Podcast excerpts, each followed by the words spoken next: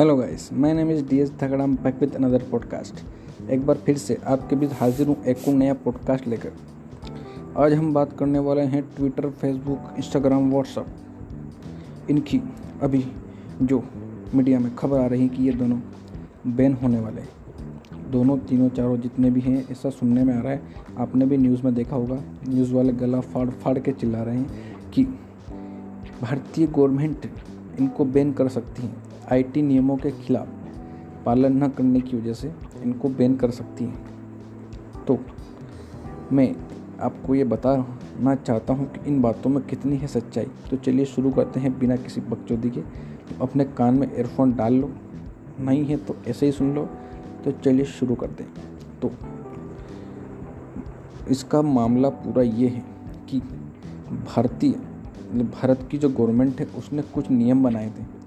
जिन नियमों का पालन इन सोशल मीडिया प्लेटफॉर्म को करने के लिए दिया गया था, लेकिन उन्होंने अभी तक इसका पालन करना चालू नहीं किया है। मतलब इसमें बहुत सारे नियम है गवर्नमेंट के तो जिनका पालन इनको करना है। एक नियम इनमें से कुछ बताना चाहूँगा, अगर कुछ आपत्तिजनक पोस्ट होता है तो उसको इन्हें हटाना होगा। भ्रामक चीज़ों को शायद उनको भी हटाना पड़ सकता है। लेकिन अभी जो एक मुद्दा चल रहा है बीजेपी वर्सेस ट्विटर का। मतलब कुछ बीजेपी के महाज्ञानी नेता थे उन्होंने कुछ ऐसा पोस्ट किया था जो मतलब भड़काऊ था और जिसमें रियलिटी नहीं थी। तो अपने जो ट्विटर थे उन्हें उन्हें मैन्युपुलेट मीडिया कुछ ऐसा टेक दे दे, दिया। मतलब इसका मतलब है कि इस ये खबरें सारी झूठी है इनका वास्तविकता से कोई मतलब नहीं। तो ऐसा माना जा रहा है कि इसकी वजह से इसमें बीजेपी के काफ़ी बड़े बड़े नेता भी थे। एक अपने वो बड़ बोले संबित पात्रा भी था। ऐसा सुनने में आ रहा है। सूत्रों के हवाले से खबर आई। तो इनकी वजह से भी इनके ऊपर एक गाज गिरने की आशा है। लेकिन मैं आपको एक बात बता दूँ कि इनको बैन करना इतना भी आसान नहीं है। और अभी एक ताज़ा जो खबर आ रही है, ताज़ा तरीन, उसमें सूत्रों के हवाले से उसमें ये भी पता चला है कि व्हाट्सअप ने जो भारतीय गवर्नमेंट है उसके ऊपर सुप्रीम कोर्ट में केस कर दिया। और वो केस क्यों किया है?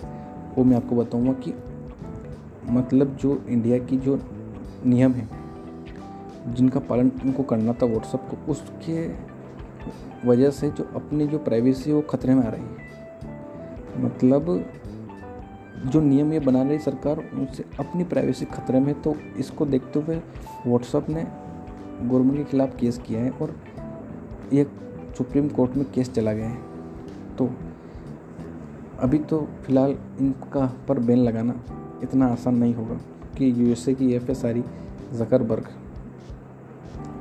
और इसमें हर कोई आसानी से कोई बैन कर नहीं सकता। टिकटॉक इसलिए बैन की है क्योंकि वो चाइनीज़ थी और इसमें लोगों का सपोर्ट था और इनमें लोग में काफ़ी रौद्र है काफ़ी गुस्सा है लोगों में कि इनको बैन न किया जाए।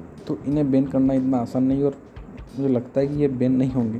ये इसी तरह चलते रहेंगे, क्योंकि इससे भारतीय गवर्नमेंट को भी फ़ायदा है।